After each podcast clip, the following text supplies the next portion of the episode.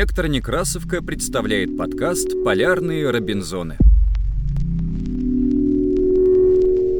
История арктической экспедиции путешественников Эйнера Микельсона и Ивера Иверсона, драматично затянувшейся на три года.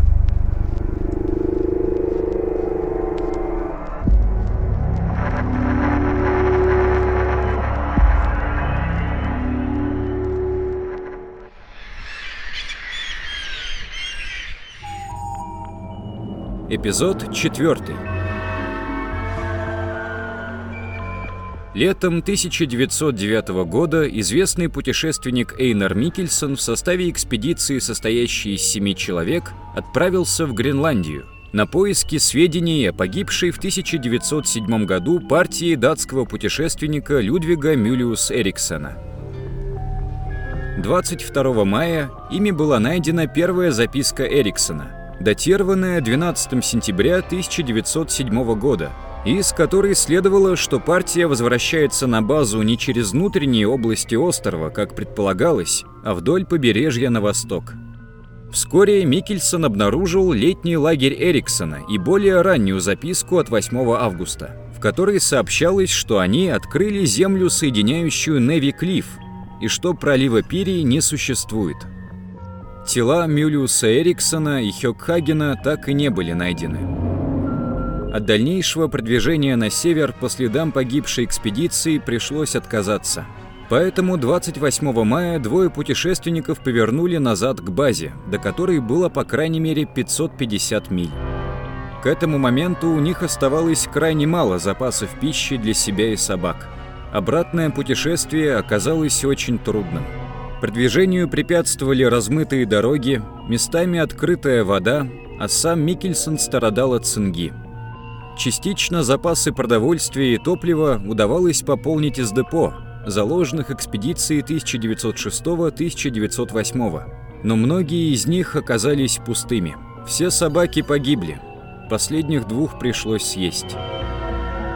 Только 9 сентября 1910 года, еле живые, они добрались до базы Мюриус Эриксона в датской гавани, где надеялись восстановить силы.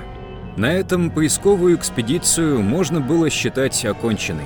За 270 дней путешествия в общей сложности пройдено 1400 миль.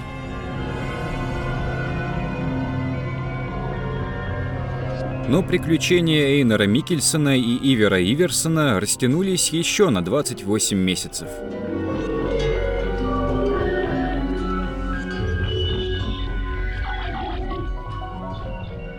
Спустя четыре недели, восстановив силы, Эйнер Микельсон и Ивер Иверсон отправились на юг и 5 ноября достигли острова Шеннон, где выяснили, что там их никто не ждет. Обломки Алабамы были разбросаны по берегу, а экипаж отсутствовал. Позже они узнали, что их товарищи были эвакуированы норвежским промысловым судном. Наши герои поняли, что остались в одиночестве и стали готовиться к долгой зимовке. Они привели в порядок небольшую хижину, построенную их товарищами перед отбытием, и перетащили туда все имеющиеся запасы продовольствия и необходимых вещей. Мы принялись за работу. Надо было очистить дом от снега и поправить крышу. Мы покрыли ее парусиной, чтобы снег не проникал внутрь. И у меня ныли от холода пальцы, пока я прибивал ее гвоздями. Потом мы отправились посмотреть, что осталось от Алабамы. Немного. Только кормовая часть, да отдельные балки, торчащие из-под льда. Но на берегу в большом порядке лежало все, что спасли судно наши товарищи. Теперь нужда нам не угрожала и потянулось унылое, однообразное зимнее существование. Прошла зима, прошло лето, а ни один корабль так и не подошел к берегу. Ничто не нарушало томительного однообразия времени в ледяной пустыне. Приходилось искать маленькие развлечения самим. В защищенных местах, где греет солнце, гнездятся заячьи семейства. Я не мог удержаться и взял в дом несколько маленьких зайчиков. Мы ухаживали за ними, поили их сгущенным молоком, которое разводили водой. Это были наши приемные дети. Иверсон даже вставал к ним ночью, когда они начинали пищать. Он взял на себя роль матери, а я был отцом, которого не разрешалось будить. Затерянные во льдах путешественники продолжали надеяться.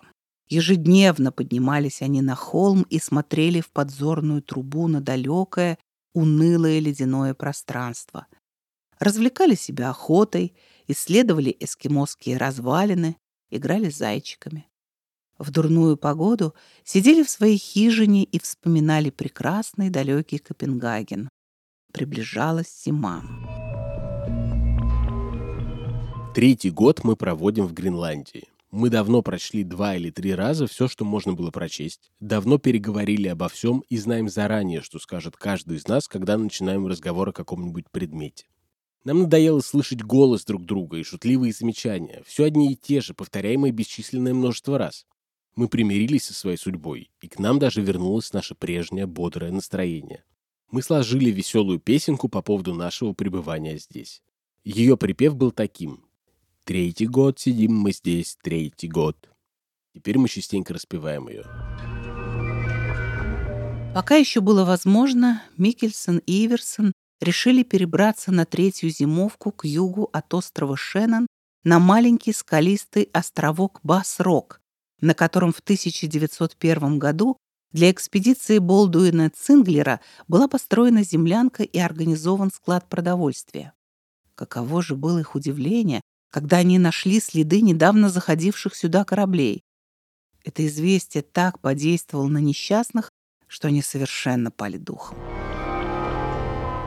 Мы нашли здесь несколько писем. Одно из них было помечено 23 июля 1911 года. Мы в этот день как раз сидели на острове Шеннон и ждали судна, а между тем оно было здесь тогда, на расстоянии 16 миль от нас. Только 16 миль льда отделяли нас от осуществления наших мечтаний, от общения с людьми и возвращения на родину. Отчаявшиеся путешественники остались зимовать в гавани Басрока. И эта третья зима была для них особенно тяжела. Зимняя полярная ночь казалась бесконечной. Пришло Рождество. Третье, которое мы проводили в здешних широтах. Надо же отпраздновать его как-нибудь. У нас было сокровище, которое мы сохранили здесь. Это открытки с видами Родины. И вот мы вынимали их и разглядывали с величайшим удовольствием. Среди них была одна открытка с изображением школы домоводства, около которой стояли 53 молоденькие девушки. Мы очень любили эту открытку, и каждой из девушек дали имя. Мы разговаривали о них, как будто они были наши приятельницы, придумывали их биографию и говорили о чертах их характера. Мы дали друг другу обещание непременно навести справки об этих девушках, когда вернемся на родину. Не надеясь более на спасение, друзья начинают обсуждать способы освободиться из плена собственными силами. Их два, и оба ненадежные. Можно попытаться пробраться между льдинами в лодке или же пуститься по льду на санях и добраться до западного побережья Гренландии, где живут эскимосы. После бесконечных споров решили попробовать сани. Так Микельсон и Иверсон начинают готовиться к собственному спасению. Мы заводим разговор о том, что надо бы сходить к складочному пункту на острове Шеннон за провизией и одеждой. 25 января мы двигаемся в путь. Переход был не легче и не тягостнее многих других, сделанных нами за три года. Наше старое пристанище. Первым делом мы отогреваем ружья, чистим их, заряжаем. Лисицы близко к дому не отваживаются подходить, но нам наносит визит медведь. Важным, степенным шагом подходит он к нашим дверям, в то время как мы с Иверсоном заняты стряпнёй. Один прыжок, и я у двери, которую запираю на засов. Но тотчас же раздается глухой удар, стены домика трясутся, кастрюли с овсяной кашей, сковорода и жаркое летят с печурки на пол. Дверь распахивается, и перед нами огромная белая голова медведя. Пасть его широко раскрыта, он явно поражен обстановкой, в которую попал. Иверсон стоит уже перед ним с ружьем в руках. Раздается сухой треск, и в тот же миг я замечаю на дрожащей белой шее медведя несколько капель крови. Он быстро поворачивается назад и убегает. Вторая пуля Иверсона попадает ему в спину, и медведь безжизненно падает настоящий на пути Саня, не издав ни единого звука. Незваный гость дорогой ценой заплатил за свою дерзость. Первая попытка освобождения, предпринятая в феврале, оказалась неудачной. По дороге путешественники заболели, и пришлось вернуться назад. Пока восстанавливали силы, наступила весна. Здесь, на побережье, снега быстро тают. Теперь на санях с Бас-Рока выехать не получится. Всюду вода. Может, все же попытаться воспользоваться лодкой? Это лучше, чем тягостное ожидание. Нет, четвертого года здесь не выдержать. Однажды утром наши герои были разбужены каким-то стуком и в первую минуту подумали, что это снова медведь. Иверсон с ружьем в руках бросился к двери. За ним выскочил из своего спального мешка Микельсон, готовясь отразить напор непрошенного гостя. Но Иверсон уже распахнул дверь. Господи, господи, пароход!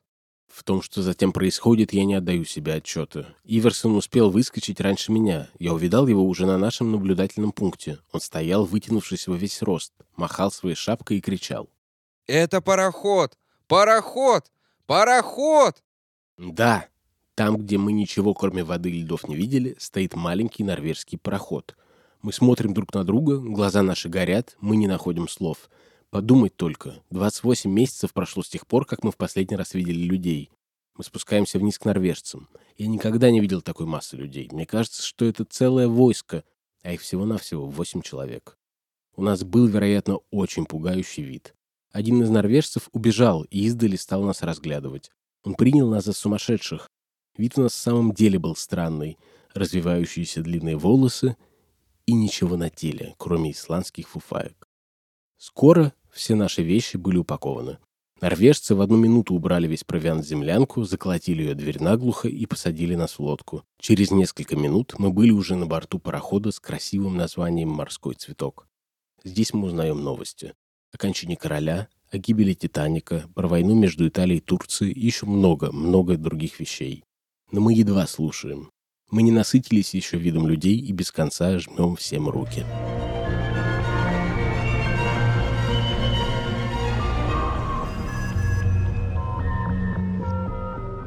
Так закончилась эпопея двух отважных путешественников, затерянных во льдах Гренландии. Через несколько дней морской цветок доставил полярных робинзонов в Норвегию, оттуда они вернулись на родину, в Данию.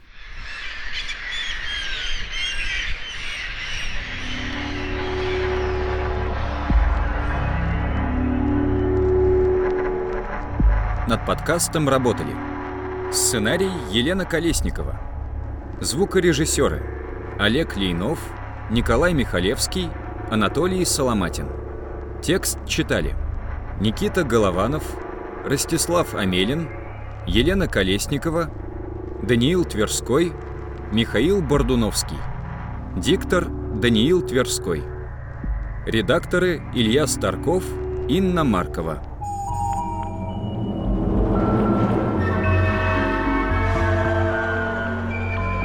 На электронекрасовке опубликована полка «Полярные Робинзоны. Приключения Микельсона и Иверсона», на которой собраны книги, посвященные блужданию путешественников во льдах Гренландии. Слушайте наш подкаст на удобных вам платформах. Ставьте оценки, не забывайте подписываться на нас в Фейсбуке, ВКонтакте и Телеграме. Так вы будете в курсе всех наших новостей. Библиотека имени Николая Алексеевича Некрасова. Москва, 2022 год.